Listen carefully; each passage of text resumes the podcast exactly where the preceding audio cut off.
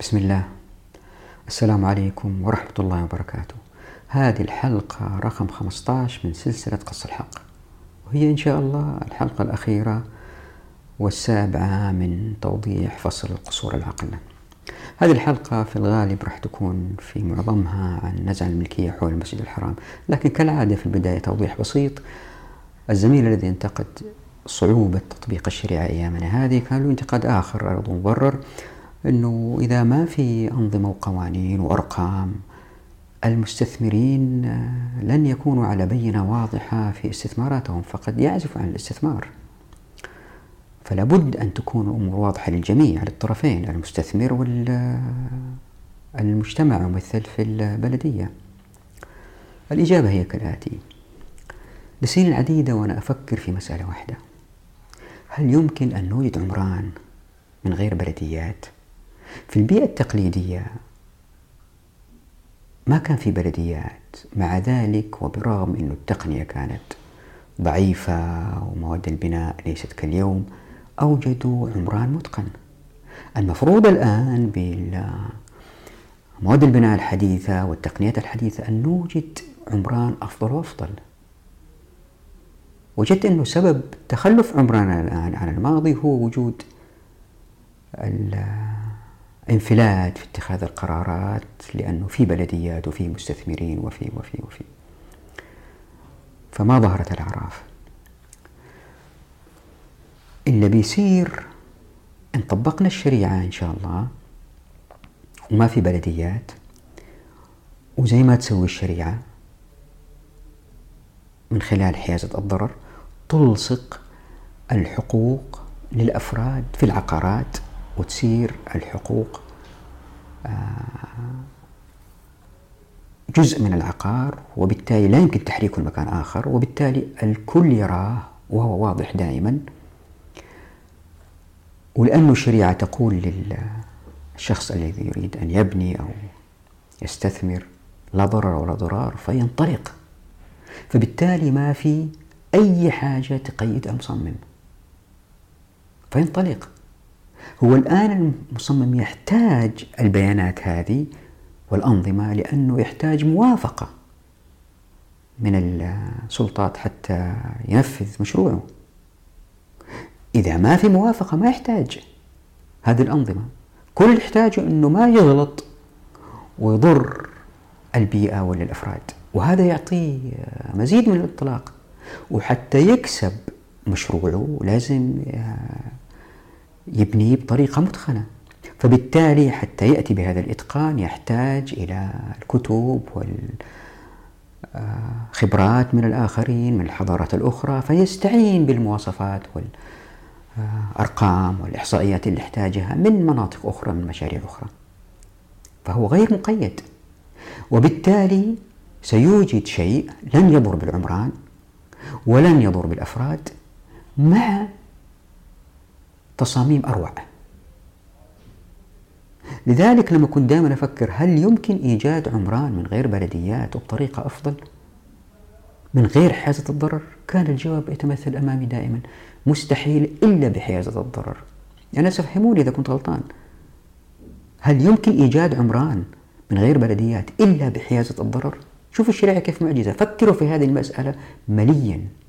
أجلس أو أجلسي بينك وبين نفسك وشاهد وأدرس وفكر تجد أن حيازة الضرر هي الوسيلة المثلى أو الوحيدة لإيجاد عمران من غير بلديات طيب اللي بيصير الآن أنه هؤلاء الناس اللي يمكن يكونوا يشتغلوا في البلديات ويمكن يصيروا طبقة مسيطرة ويمكن يفسدوا ويفسدوا ويمكن يمكن هذه الطبقة تضطر للعمل ولما تعمل أكثر ويزداد عدد المنتجين في المجتمع إلا بيصير إيش المنتجات في المجتمع تزداد فإلا يكفي المجتمع عشان ياكل ويشرب ويعيش سعيد وقوي وعزيز ويتفسح ويرتاح اللي يحتاجه من منتجات مثل طيارات سيارات طرق تعبيد آه، أرصفة وما إلى ذلك اللي يحتاجه اللي يشارك في إنتاجه عدد أكبر من الناس لأنه في النظام الرأسمالي في عدد ينتج وفي عدد يدير زي ما شفنا المرة اللي فاتت في وزارة التسدير الآن الكل ينتج وبالتالي ايش اللي بيصير تزداد الأمة نهضة فالنهضة تأتي عن طريق الشريعة بسهولة وراحة وإنتاجية أعلى ومن غير تفغيص وتسلط بالنسبة لموضوع نزع الملكية حول المسجد الحرام هذا موضوع تلفيت الحديث فيه مرارا رغم أني سئلت فيه عدة مرات ورغم أني كنت في الفريق المسؤول عن توسعة المسجد الحرام الأخيرة لكني ابتعدت عن فريق التصميم وكنت الشخص المسؤول عن تحرير الكتب والتقارير التي ترفع للمسؤولين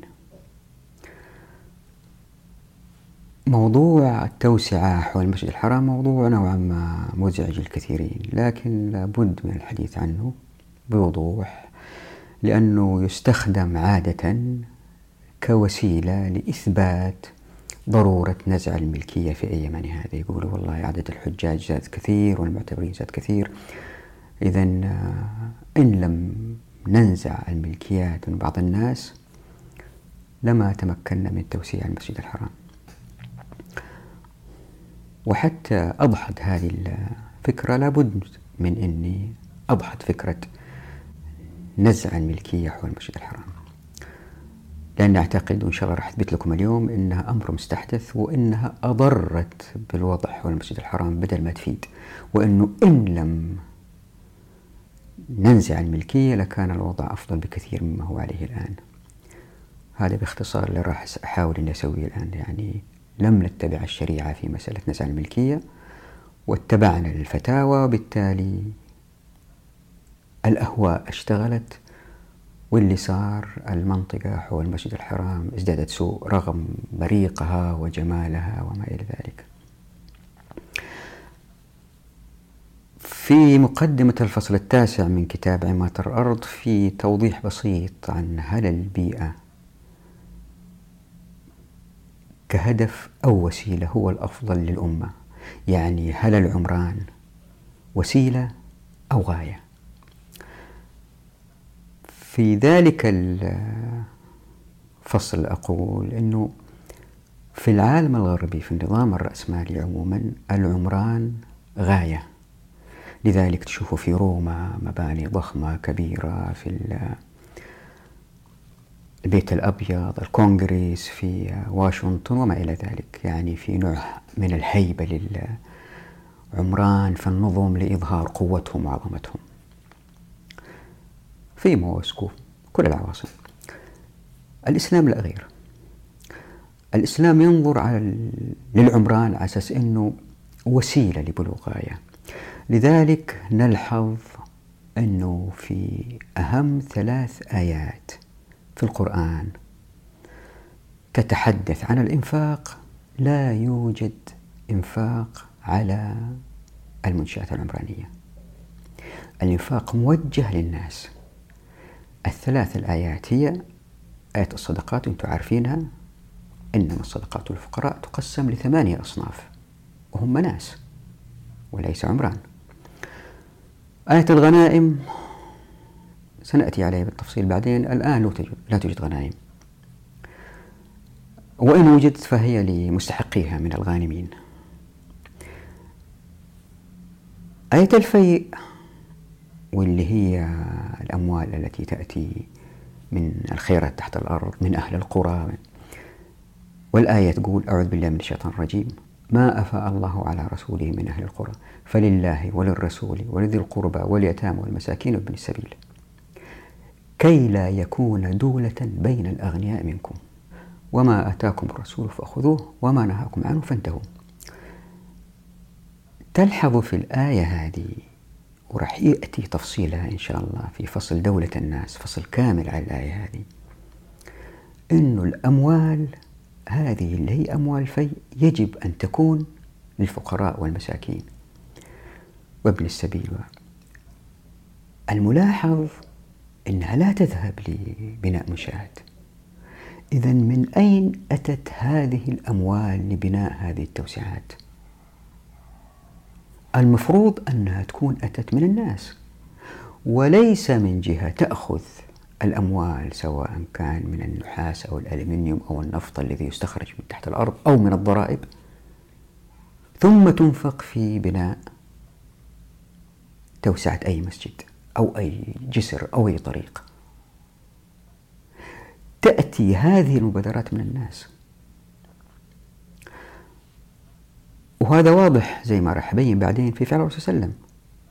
تحدثنا في فيديوهات سابقة عن بئر روما وعن غزوة الخندق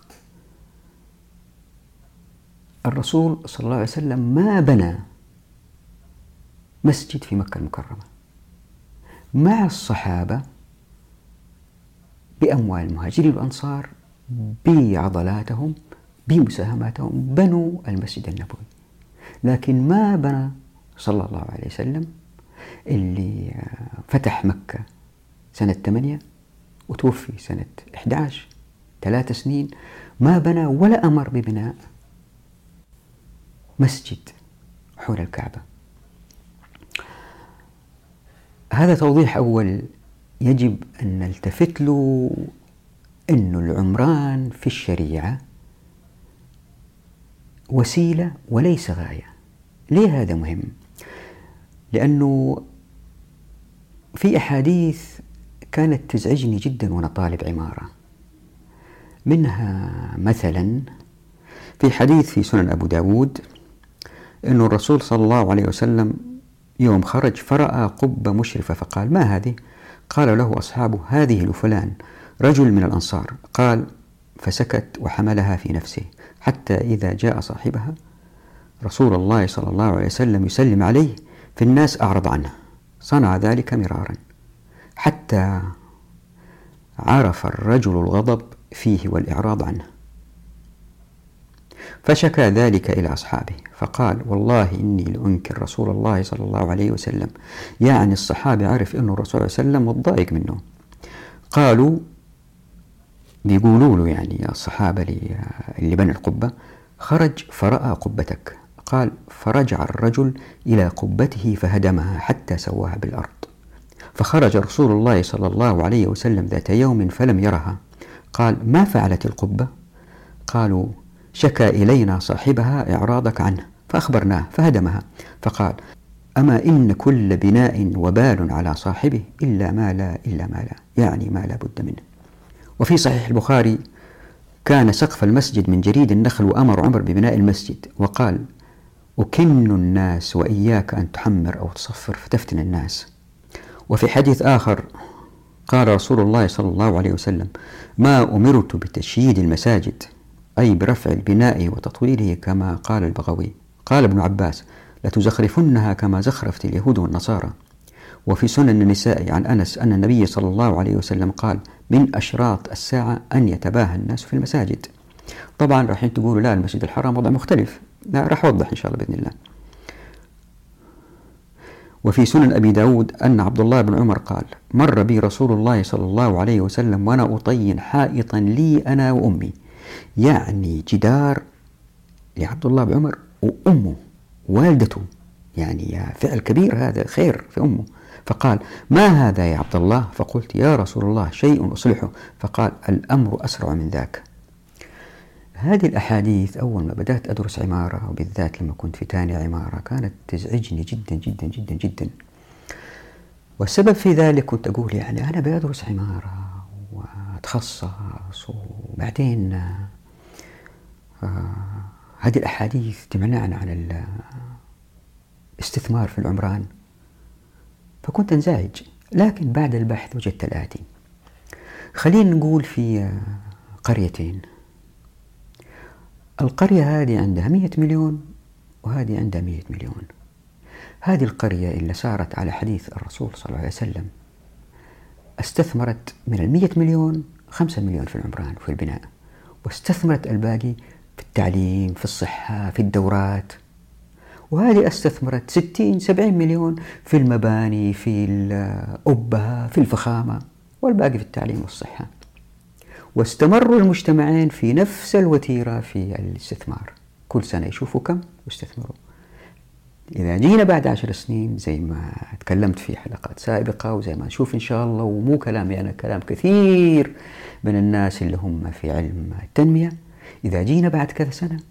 نجد أنه القرية هذه اللي استثمرت القليل في العمران واستثمرت في الصحة والتعليم وبالتدريج رأس مالها يزيد سنة عن سنة عن سنة وتقوى اقتصادياً وبعد حوالي 10-15 سنة إن أخرجت 10% من دخلها في العمران راح يكون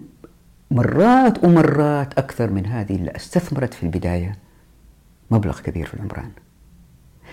يعني اللي بيقول لنا عليه الرسول صلى الله عليه وسلم إذا استثمرنا أقل في العمران إيش اللي بيصير؟ مع مرور الزمن راح يصير في فائض مالي كثير وراح نتقن العمران ليه؟ لأنه راح نستثمر فيه الكثير والكثير لأنه بالتعليم والصحة وبإطلاق أيدي الناس الكل يعمل ويزداد الخير وبالتدريج نصل إلى عمران فذ حتى نفهم هذه القضية أباكم تفكروا في سؤال واحد إذا كان هيأنا منطقة المسجد الحرام لحج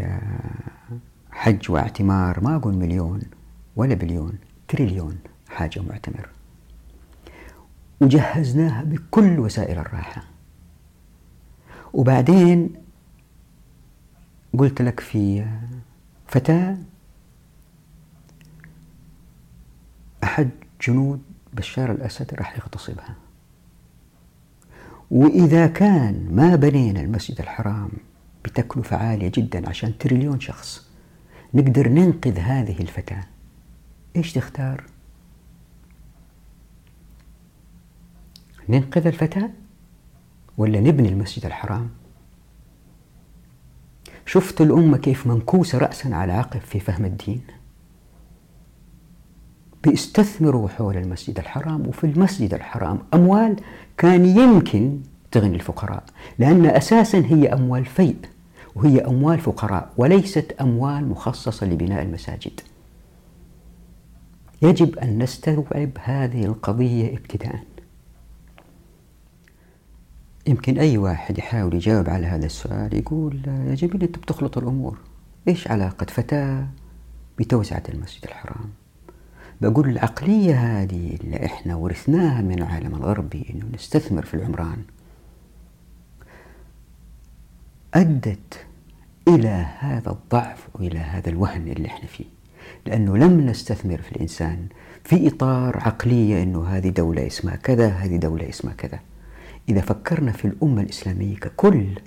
وعقليتها عقلية بنائية إنتاجية لأصبحت الأمة قوية جدا جدا جدا ما حد يمكن يقدر يلمسها والمسجد الحرام وتوسعته ليست استثناء من هذا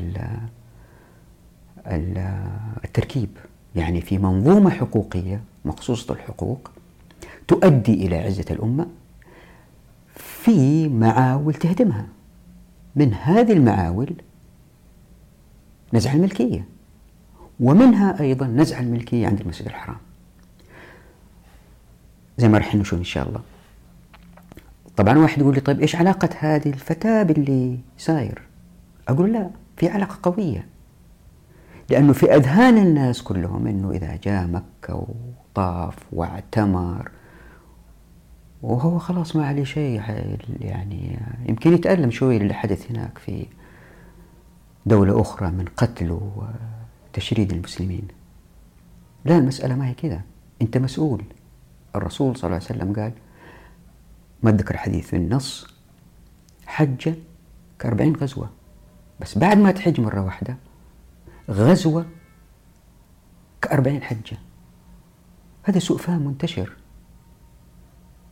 جدي الله يرحمه ما شاء الله عليه ما شاء الله الحج أربعين حجة إن شاء الله كسب أجر لكن كل الناس كده في ناس كثير يحجوا سنة ورا سنة ورا سنة ورا سنة ولا هم مهتمين بأمر الأمة لأن الحج أخذ في أذهانهم الحج أركان أحد أركان الإسلام هو الركن الخامس الإنسان يؤديه لكن ما يأخذ بعد كذا بعد هذه الحجة وهذه العمرة الا حيز هذا من إمكاناته وما تأخذ هذه التوسعات هذا الحيز من إمكانات الأمة وفي الأثر موجود عبد الله المبارك مثلا كان خارج مرة يحج وشاف واحدة واحدة فقيرة ما أتذكر وأعطاها كل الأموال ورجع إطعام جائع ألف آه، خير من بناء ألف جامع وما إلى ذلك الآثار كثيرة في هذا الموضوع كان واضح في أذهان السلف هذا التمييز مثلا هذه الأشياء في أثر لأن تهدم الكعبة حجرا حجرا أهون عند الله من أن يراق دم امرئ مسلم واحد فيما معناه لكن هو أثر لكن هذا الأثر آتي من بعض الأحاديث مثل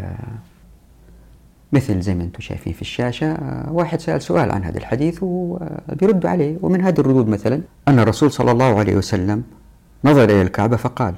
لقد شرفك الله وكرمك وعظمك والمؤمن أعظم درجة منك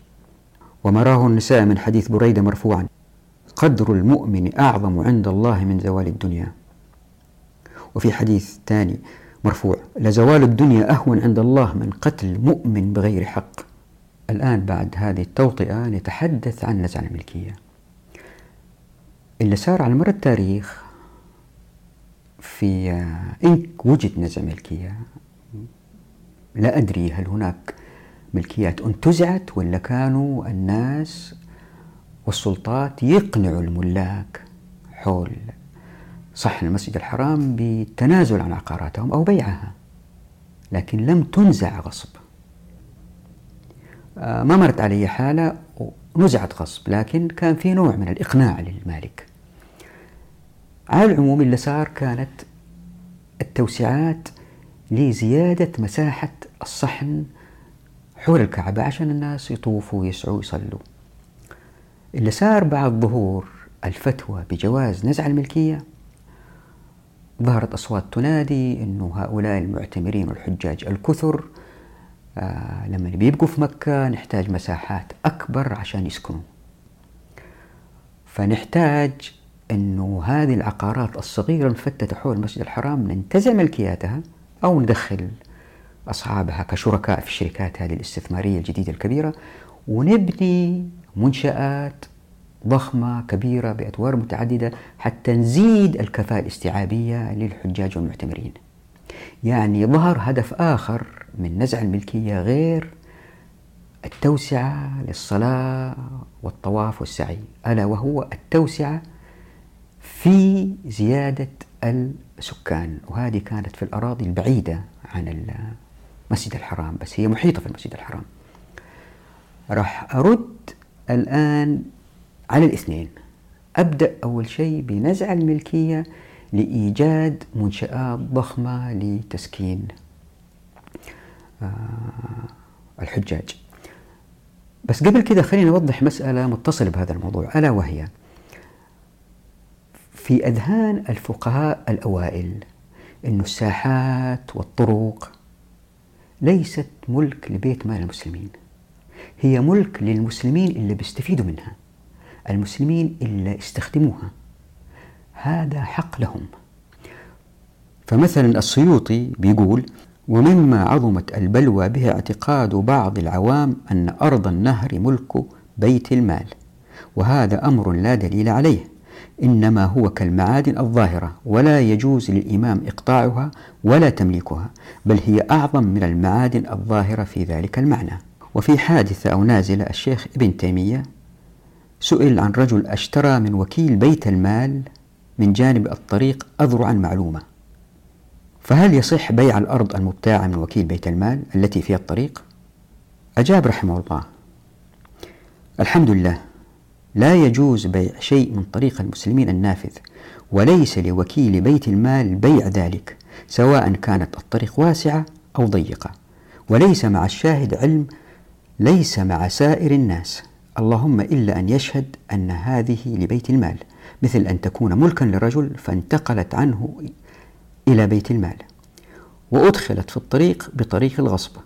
وأما شهادته أنها لبيت المال بمجرد كونها طريقا فهذا إن أراد أن الطريق المشترك حق للمسلمين لم يسوغ ذلك بيعها وإن أراد أنها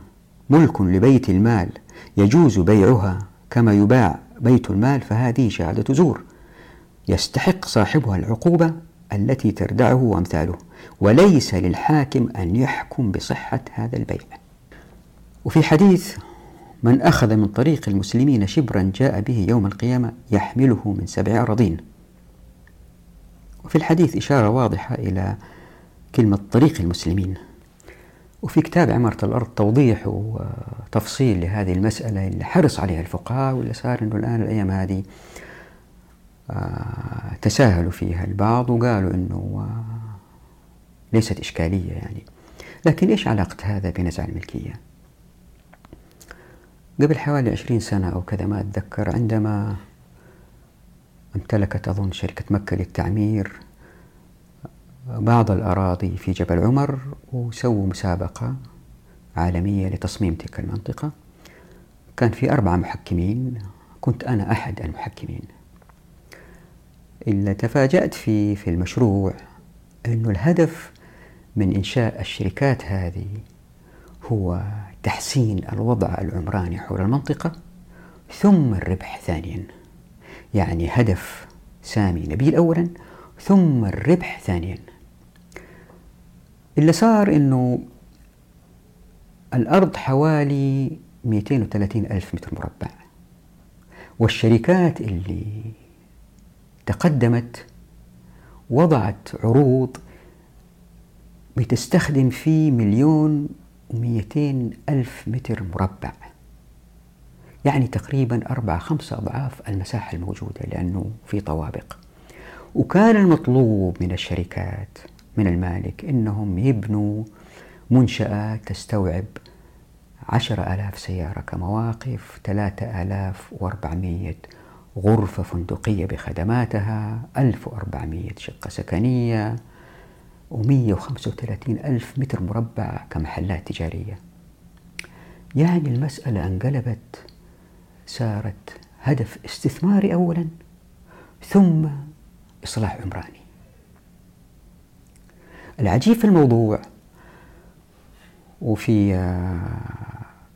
دراسة تقول سألت أحد الزملاء قال لي نعم في دراسة تقول أنه العقارات حول المسجد الحرام كانت صغيرة أكبر شيء تصل إلى 390 متر مربع أغلبها 100 150 متر مربع وأنا أتذكر ذلك من طفولتي يعني والدتي من مواليد مكة المكرمة أتذكر من طفولتي آه، كانت مباني صغيرة المباني الصغيرة هذه عندما نزعت ملكياتها أو ملاكها شاركوا أو أرغموا على المشاركة في الشركات هذه الاستثمارية بأراضيهم كرأس مال اللي صار أنه الأراضي هذه المفتتة بينها شوارع يعني في أرض وأرض لاصقين في بعض وفي شارع من هنا وشارع من هنا في أسوأ الأحوال تكون ثلاث أراضي أرض أرض أرض والأرض اللي في المنتصف لها حق المرور في الأرض الثانية بس لازم يصير في شارع منها وشارع منها إذا كانوا ثلاث أراضي لما أخذوا منطقة كبيرة والأراضي المفتتة هذه جمعوها على بعض الشوارع هذه فين راحت؟ هذه الشوارع هي حق لكل مسلم جاي يعتمر أو يحج سواء جاي من موريتانيا ولا من ماليزيا له حق المرور فيها هذه حقوق مسلمين فين راحت تساهلوا وضمت الأراضي هذه اللي هي شوارع إلى الأراضي اللي هي عقارات مملوكة وصار عقار واحد كبير واختفت الشوارع يعني الهدف الاستثماري اللي هو لمصلحة العمران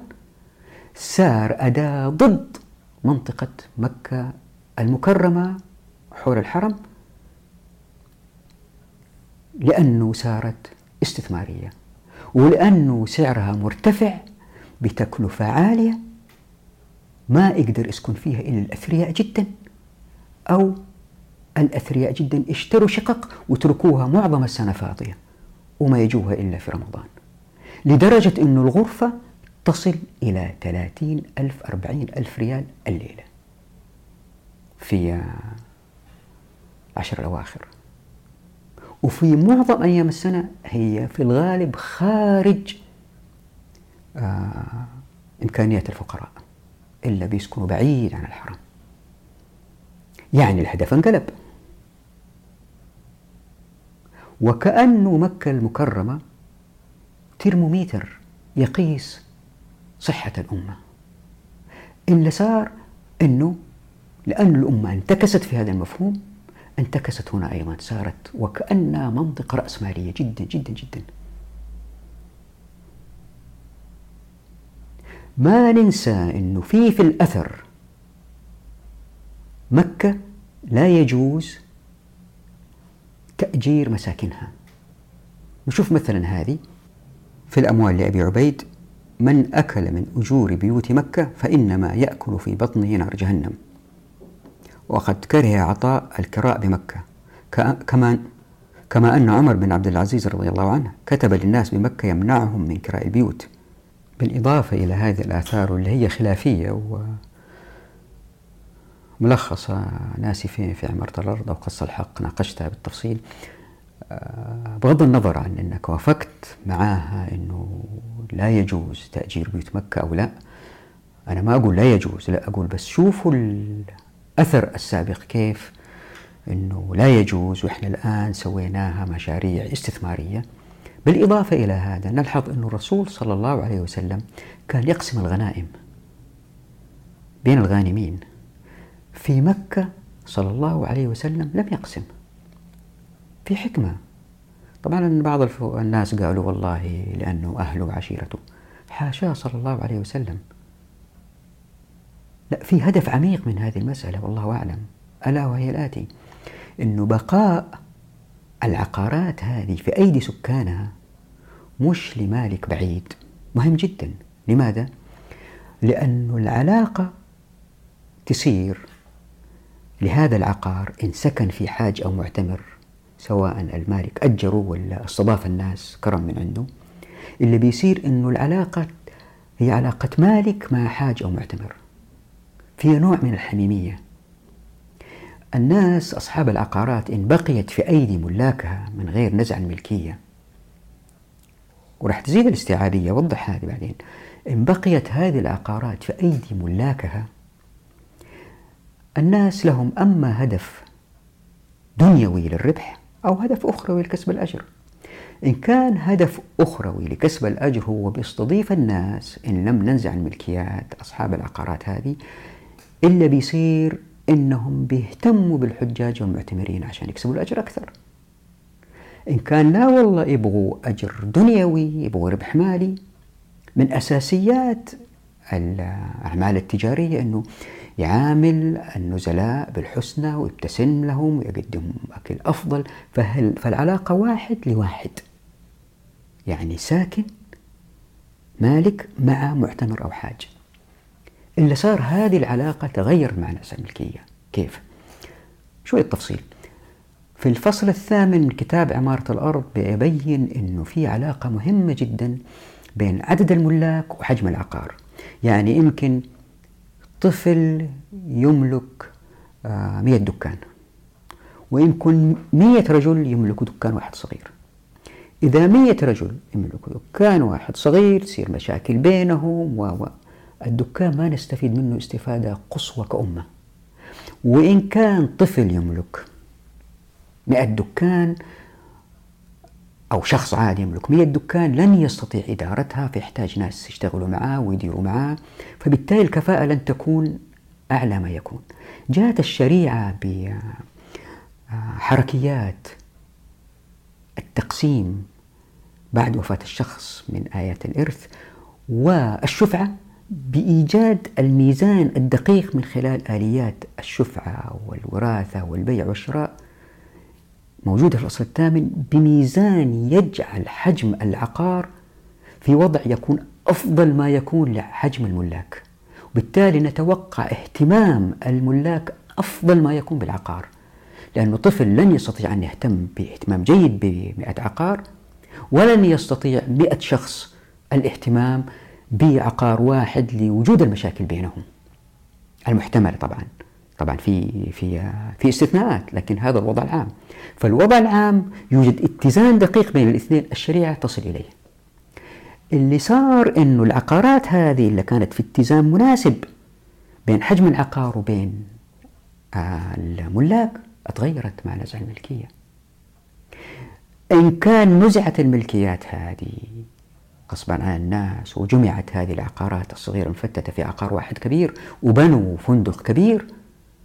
في الغالب اللي يشتغلوا في الفندق موظفين الموظفين إن لم توجد كاميرات تصوير وإن لم توجد آه، آه، مراقبة دائمة وما إلى ذلك قد لا يكون تفاعلهم مع الحجاج زي اللي يبغى أجر الآخرة أو زي اللي يبغى ربح مباشر لأنه صاحب الملك فتكون تفاعلاتهم مع الحجاج والمعتمرين ليست بذات الرقي الإنساني زي إذا كانوا الملاك هم إلا في الفنادق اللي يملكوها فانتكست القضية بالإضافة إلى هذا في ضرر آخر حدث أنه هذه العماير لما تبنى بهذه الارتفاعات هي أخذ لحق المسلمين إلا بيطوفوا ويسعوا من هواء كيف؟ زي ما تحدثنا في الضرر سابقا وزي ما قلت انه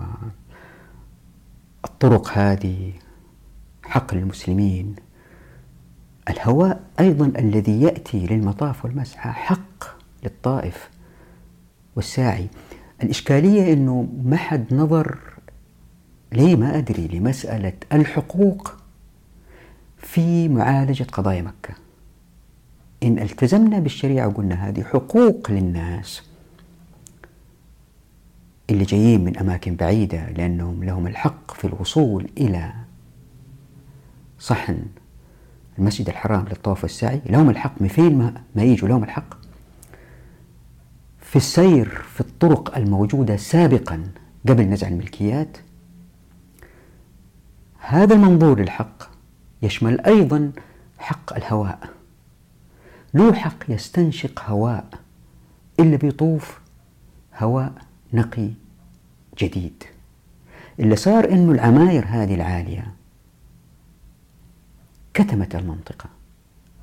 جرب تطوف في العشر الاواخر شوف كميه الهواء او الاكسجين اللي يمكن تاخذها لانه الهواء شبه ثابت ما يتحرك وعشرات الالوف بيطوفوا ما في أكسجين إلا القليل لا أريد وضع بعض الناس في إشكاليات لذلك لن أذكر أسماء في طبيب كان يذهب كل رمضان آه، هو من السودان وكان يذهب كل رمضان لمساهمة في علاج المرضى وكان تخصصه ربو حساسية الصدر وسألته قلت له هل في احتمال انه نسبة الامراض تزيد في رمضان لانه الهواء لا يتحرك؟ قال لي نعم لانه الثابت طبيا انه الربو ياتي بالوراثة او بالعوامل البيئية. لا ادري هناك دراسة تثبت هذا او لا لكن وجود هذه العماير يمنع مرور التيارات الهوائية اللي تجدد الهواء في المسجد الحرام في الصحن يعني الله سبحانه وتعالى لماذا خلق هذه الجبال حول الكعبة أو لماذا الكعبة وضعت بين هذه الجبال لا أدري هل يمكن إثبات هذا أو لا قناعتي أنه وكأن هذه الجبال تعمل كمكيف صحراوي كبير لأن الرياح تتخلخل بين هذه الجبال وتحرك الهواء وبالتالي في هواء متجدد باستمرار اللي سويناه إحنا كأن قفلنا هذا المكيف الصحراوي الكبير بهذه المباني ومن جهة أخرى التيارات الهوائية اللي يمكن تصدر بوجود هذه الجبال بنيجي لهذه الجبال إيش بنسوي فيها بنهدمها أيضا لا أريد ذكر أسماء شخص في آه، جامعة في حجاز قال لي أنه الجبال هذه فيها معادن تغذي مياه زمزم اللي جاي من حوض وادي إبراهيم ويمكن احتمال ضعيف يأثر إن زاد الهدم بكميات كبيرة أو أزيحت جميع الجبال ففي ضرر بيئي في ضرر على مياه زمزم في ضرر على السكان والضرر الأشد أنه بضم هذه الملكيات الصغيرة المفتتة إلى ملكيات كبيرة المسجد الحرام من الناحية الشرقية أنبنت في مباني حكومية كبيرة صحيح هو جبل صعب الصعود إليه هذا أول الآن بالتقنية الحديثة مصاعد جسور الملاك إن أتيحت لهم الفرصة وإن آه، قانونيا آه، ما في موانع تمنعهم كانوا أتوهم مستثمرين من جهات أخرى من الكرة الأرضية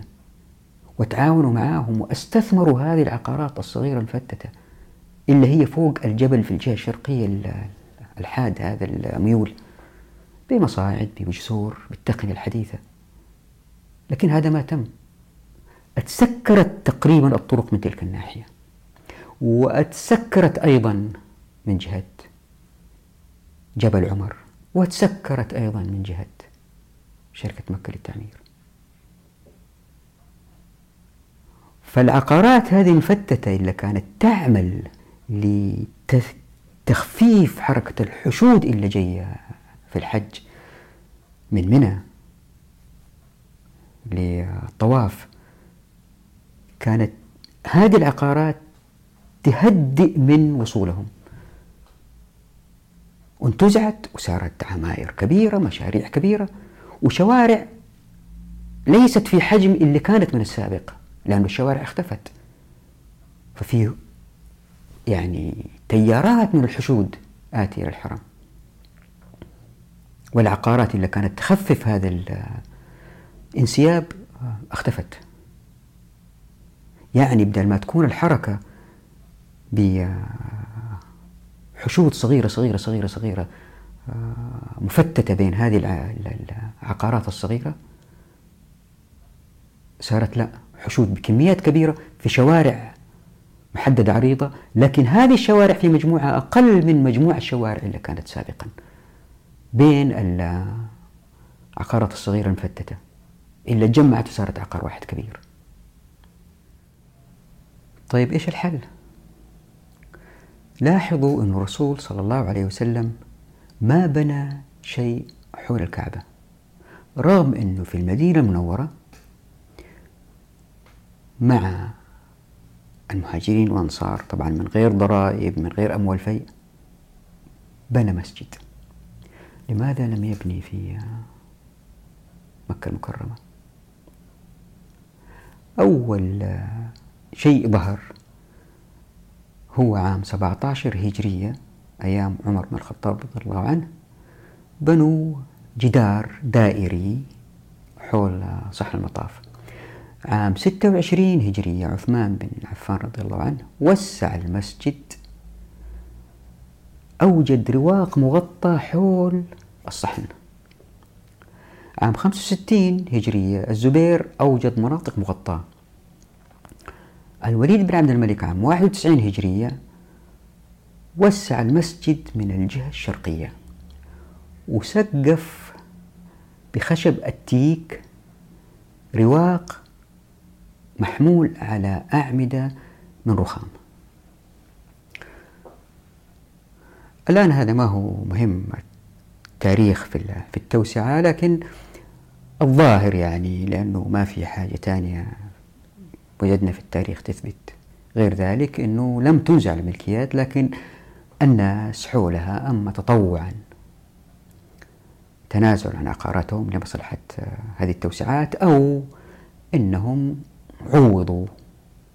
من الحجاج أو المعتمرين أو من بيت المال اللي يكون المهم ما في في الأثر أنه نزعت الملكية الآن لنتصور أننا لم ننزع الملكية من الذي يحدث بمرور الزمن عدد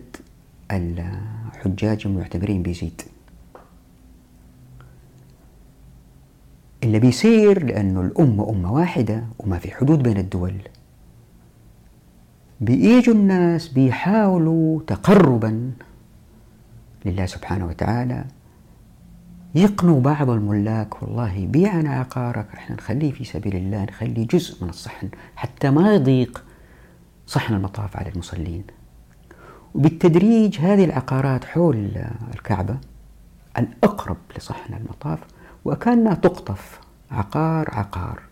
من خلال إقناع الملاك بالتنازل عنها أو شرائها منهم بمجهودات الناس اللي يجمعوا تبرعات لإقناع هذا الشخص أن يبيع عقاره لكن لا يرغم على فرض واحد أصر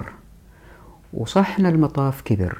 أو المسجد الحرام بدأ يكبر يكبر يكبر يكبر هذا عقاره يكون نشاز واقف هناك يمكن الرايح والجاي بيطوف راح يسب عليه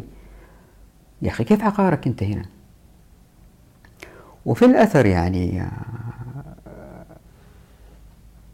بعض الفقهاء كرهوا أنه الشخص يسكن فوق مسجد لأنه قالوا كيف الرجل يطأ امرأته فوق مسجد ونفس الشيء كيف الواحد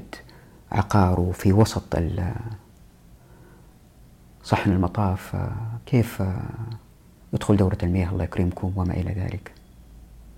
وإن هو رفض أنه يتنازل عن عقاره لمصلحة كل المسلمين ولده حفيده يمكن يتنازل مو عشان احتمال نادر لن يقع بالتأكيد نجي نقول والله طيب كيف نسوي في المسجد الحرام لازم ننزع الملكية وبالتالي يجوز نزع الملكية في أماكن أخرى ما هذا المنطق بالتالي بالتدريج شوية شوية شوية شوية شوية شوية المسجد الحرام يكبر حول الكعبة طيب إيش اللي يصير الآن نحن نفكر في وضع كان أهل مكة بعضهم ضعاف ماليا بعضهم هاربين من القانون بعضهم جو استوطنوا ما عندهم جنسيات وما عندهم إقامات وساكنين في الجبال وفقراء فالوضع سيء مزري احنا من هذا المنظور بنحكم لكن اللي يصير والله أعلم وهذا الآتي كلام عمراني معماري قد يكون صح أو خطأ لأنه الجزء اللي راح كله محاولة إقناع أنه لا يمكن نستخدم الوضع في مكة لنزع الملكية اللي أظن هو الآتي إن لم نزع الملكية إن لم ننزع الملكية هو الآتي أن الأمة أمة إسلامية واحدة وننظر لها بهذا المنظور وأن السكان في مكة هؤلاء اللي أتوا من كل مكان أو سكان أصليين وأنهم طمعانين في ربح الدنيا مثلا يريدوا استثمار عقاراتهم فبالتالي سيحسنوا بناء هذه العقارات وتكون قريبة من صحن المسجد الحرام وتكون أفضل ما يكون لأنهم متمكنين ولأنهم بيأجروا ولما يكبر شوية شوية الصحن وتقطف هذه أول بأول تنضم للصحن بالتدريج بيكبر المسجد الحرام حتى يصل إلى حرف الجبال وبالتدريج الجبال بتنازل الناس عن عقاراتهم أو بشراء الأثرياء اللي يأتوا من يمكن آه، ماليزيا ولا يأتوا من سلطان بروناي يمكن يجي يشتري مجموعة عقارات أو اللي يكون بإرضاء الناس وليس بنزع الملكية اللي يصير بالتدريج تتحول سفوح الجبال إلى مصاطب مصليات أنت تخيل حالك في ملعب كرة قدم منظر مهيب لما تشوف آه، المتفرجين آه، مئة ألف ما بالك كم عدد المصلين إلا يستوعبهم الأرضية هذه اللي تستوعبهم حول الكعبة وعلى سفوح الجبال إلا ما كمصاطب للمصلين الواحد ينظر يرى مئات الآلاف يسجدوا مع بعض ويقوموا مع بعض في نفس الحركة وما في مبنى ما في مبنى توسعه الكعبة وساحات والجبال جبال عليها مصاطب طبعا يمكن واحد يقول لي طيب ودورات المياه و... تصير في دورات مياه زي ما هي الآن تحت الأرض تصير في خدمات زائد أنه النظر إلى الكعبة يؤدي إلى الخشوع أنا ما أقول عبادة لأنه في أقوال تقول لا هو ما هو عبادة هو يؤدي إلى الخشوع الكل سيرى الكعبة من كل مكان سواء كان في صحن يرى أو من فوق جبل أو على سفح جبل في البساطة هذه يرى الكعبة ويخشع وإذا كان في الصحن مش بس يرى الكعبة عندما ينظر يرى سفوح الجبال كلها معتمرين ومصلين هذا منظر مهيب فوالله أعلم هناك حكمة من وضع الكعبة بين هذه الجبال حتى يمكن مع الزمن تتحول هذه الجبال إلى مصاطب مو نهدها ولا نبني عليها عماير مسألة أخرى مهمة أن وجود مسجد حول الكعبة يؤدي إلى منع الرؤية للكعبة لأنه هي طوابق فإذا هذا الدور الأرضي وهذا سقف الدور الأرضي إلا واقفين هنا يروا جزء صغير من الكعبة هذا إن كانوا طوال لكن في الغالب بس إلا في الصحن وإلا في الصفوف الأولى من الدور من سقف إلى تحت سقف الدور الأرضي يروا الكعبة إلا في الدور الثاني يروا جزء من الكعبة إن كانوا في الطرف المقابل للكعبة في الخلف لا يروا اللي في الدور الثالث والرابع يمكن الكعبة تكون تحتهم طيب واحد يقول لي يمكن لا المساحة بتزيد إن نظرت إلى صورة جوية للمسجد الحرام المبني والجبال اللي حوله وتخيلت أنه كل الجبال هذه موجودة رأيت أنه المسجد الحرام المبني الآن كدائرة صغيرة قول خمس أدوار ست أدوار حط حولها خمس ست دوائر في مجموعها أصغر من المنطقة الكبيرة هذه فكيف ما فكرت فيها وتجد أنه تطبيق الشريعة بعدم نزع الملكية والسير على سنة الرسول صلى الله عليه وسلم بعدم بناء مبنى يؤدي إلى منظر مهول كعبة وساحات وبعدين آه، مصاطب ولأنه ما في عماير الهواء متحرك ومتجدد باستمرار طبعا هنا تظهر إشكاليات واحد يقول لي طيب وكيف نسوي في الصيف وفي الحر الحر من الساعة 10 الصباح إلى يعني صلاة الظهر والعصر اللي بتروح في عز الحر في الحالة هذه هناك حلول تقنية حديثة الناس لأنهم يحبوا مكة في كل العالم الإسلامي سيتبرعوا وإلا بيصير أنه ممكن حل هذا من دماغه والإنسان قاصر في التفكير المتخصصين يأتوا بحلول إبداعية كبيرة ألا وهي مثلا مواسير تمشي تحت الأرض فيها مياه مضغوطة زي الرشاشات هذه اللي بترش مع مع المراوح المياه دي وترطب الجو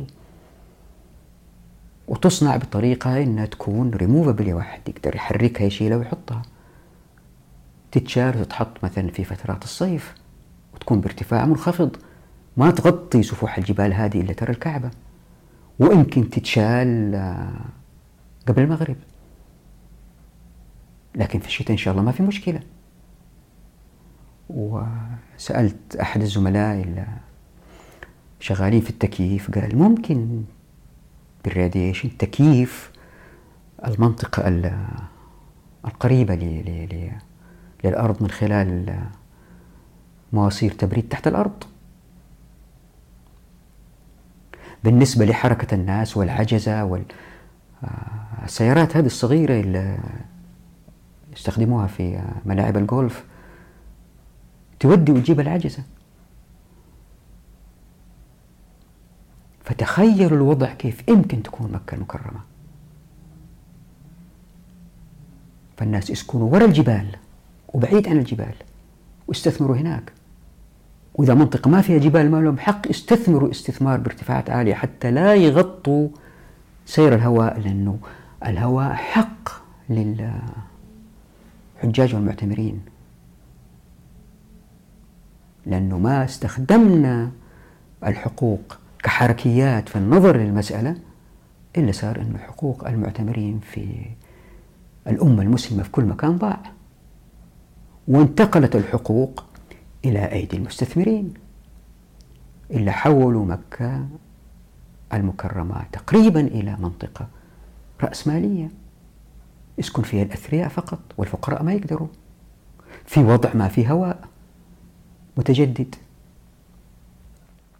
طبعا بالتأكيد هذا الكلام اللي قلته سيظهر من سيعارض وبشدة وبالتأكيد راح تكون لهم أرقامهم إحصائياتهم أدلتهم مثلا من وجهات النظر الواضح اللي تكون ضد هذه الفكرة أنه والله المسجد كمبنى موجود الآن متعدد الأدوار بيستوعب عدد أكبر من الطائفين هذا صحيح بس ما ننسى أن وجود المبنى نفسه بالأعمدة وبالدرج وبالسكليترز وهذه بتاكل من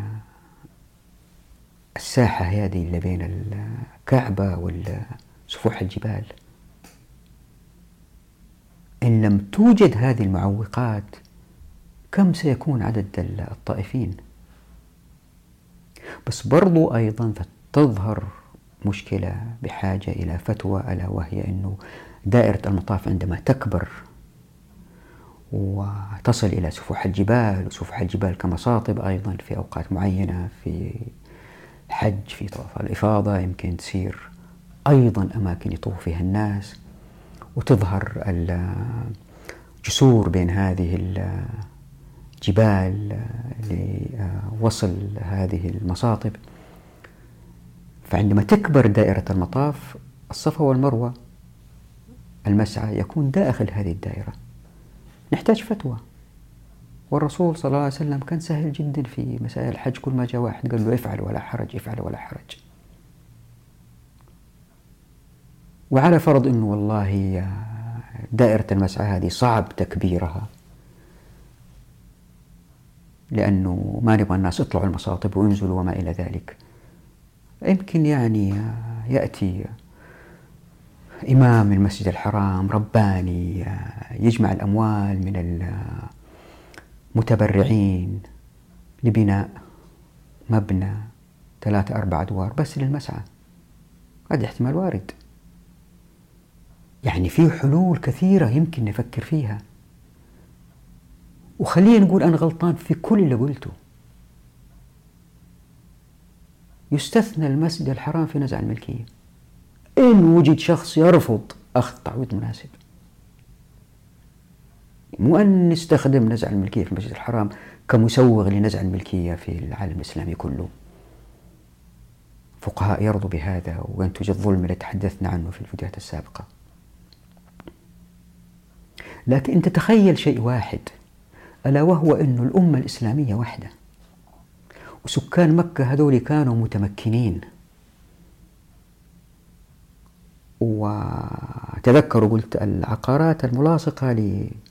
للصحن والصحن بيكبر تقطف وتدخل في الصحن فدائما الناس اللي على الصحن إذا كانوا يحبوا الآخرة بيستثمروا مع آخرين وبي أقصد إذا يبغوا أجر الآخرة يستثمروا مع آخرين ويبنوا عقارات جيدة لاستضافة المعتمرين والحجاج لا والله يبغوا أجر الدنيا بيسووا عقار فندق عشر نجوم لراحة الناس لكسب الأجر فالمباني هذه اللي على سفوح الجبال اللي هي مهترئة وتعبانة و... وتصير لا مباني من أروع ما يكون وفي سلالم المتحركة اللي تطلع الناس لفوق وفي مصاعد جسور ثم مصاعد تنزل الناس فوق تحت فتستخدم التقنية في أفضل صورها لاستغلال هذه الجبال بعقارات صغيرة ما يقدروا يعلوا أعلى حتى ما يمنعوا الهواء لأنه هذا حق للمعتمرين تخيل إيش اللي يصير في مكة لأنه الكل أثرياء والكل يبغى أما الأجر الدنيوي ولا أخروي تظهر عقارات خدمية من أفضل ما يكون مش بس كذا يتنافس الشعوب في الأقاليم المختلفة لعمل حارات لهم هذه حارة ماليزية هذه حارة موريتانية هذه حارة مغربية هذه جزائرية هذه مصرية سكان المناطق البعيدة يغذوا هذه الحارات اللي تمثلهم المصريين يدفعوا أموال حتى هذه الحارة إلا لهم إلا ورا هذه الجبال اللي اشتروها وسووها حارة لهم آه، ينقلوا فيها معارفهم ليه؟ لأنهم هم وجودهم هناك كسكان رايحين جايين رايحين جايين لأداء الحج والعمرة هذه الكعبة رايحين جايين أداء حج وعمرة من بلادهم اللي بيصير أنه المعرفة تنتقل من بلادهم إلى هذا المكان فتصير مكة المكرمة كلها وكأنها نسيج من قطع لسكان من مناطق إسلامية مختلفة بعادات مختلفة بمعارف مختلفة فاللي يجي يحج بيتعلم من كل هذا الموجود وكأنه مكة المكرمة جامعة لكل هذه الحضارات الإسلامية المختلفة فتنتقل المعرفة من حضارة إلى أخرى في هذا المكان وكأنه هذا تويتر أو فيسبوك أو ما أدري إيش منطقة لنقل المعرفة بين هذول السكان واحد جاي من موريتانيا يتعلم من الماليزي ويرجع بالمعرفة هذه لموريتانيا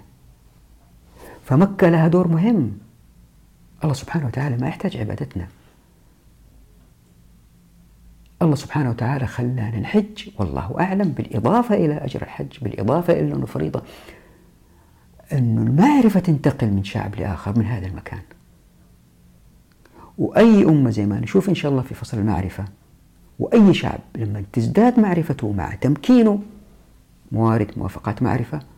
يزداد إنتاج يزداد قوة فمكة تصير الله يعمرها إن شاء الله أكثر وأكثر مدينة لا مثلها في الكون فيها جميع الحضارات الإسلامية وفيها أفضل ما يكون من تقنية ساحات وغرف وخدمات وأكل وشرب استجابة لدعوة سيدنا إبراهيم عليه السلام زي ما قلت بالتأكيد ستظهر الكثير من الاستفسارات والأسئلة اللي يمكن إن شاء الله أجمعها مع بعض بعد ما أنتهي من سلسلة آه، كتاب قص الحق أجيب على هذا الموضوع لأنه بحاجة إلى فيديو جيد مطول أو سلسلة من الفيديوهات لتوضيح هذه المسألة هذه نتركها للمستقبل إن شاء الله لكن تذكروا شيء واحد صحيح الخلفاء آه عمر الخطاب لم يبني ولكن بنى آه جدار آه عثمان بن عفان بنى سقيفة صحيح هم بنوا لكن فعلهم صالح لزمانهم فعل الرسول صلى الله عليه وسلم صالح لكل الأزمان هذا الشيء الذي يجب أن نتمسك به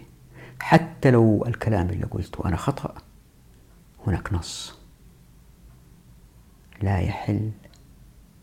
مال امرئ مسلم إلا عن طيب نفس منه أو كما قال صلى الله عليه وسلم في الأحاديث اللي ذكرناها في نزع الملكية بكذا نكون انتهينا من فصل قصور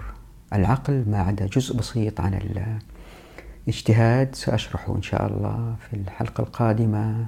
في الحديث عن فصل الخيرات وفي الأخير وضعت هنا الصفحة هذه شوفوها هي ملخص للحلقات السابقة عن قصور العقل واحتمال كبير أتوقف عن التسجيل لمدة أسبوعين لأن الأسبوع القادم عندي ورشة عمل لطلاب دكتوراه حوالي 34 طالب آه، ندوة هنا في اسطنبول ثم بعد ذلك عندي بعض الالتزامات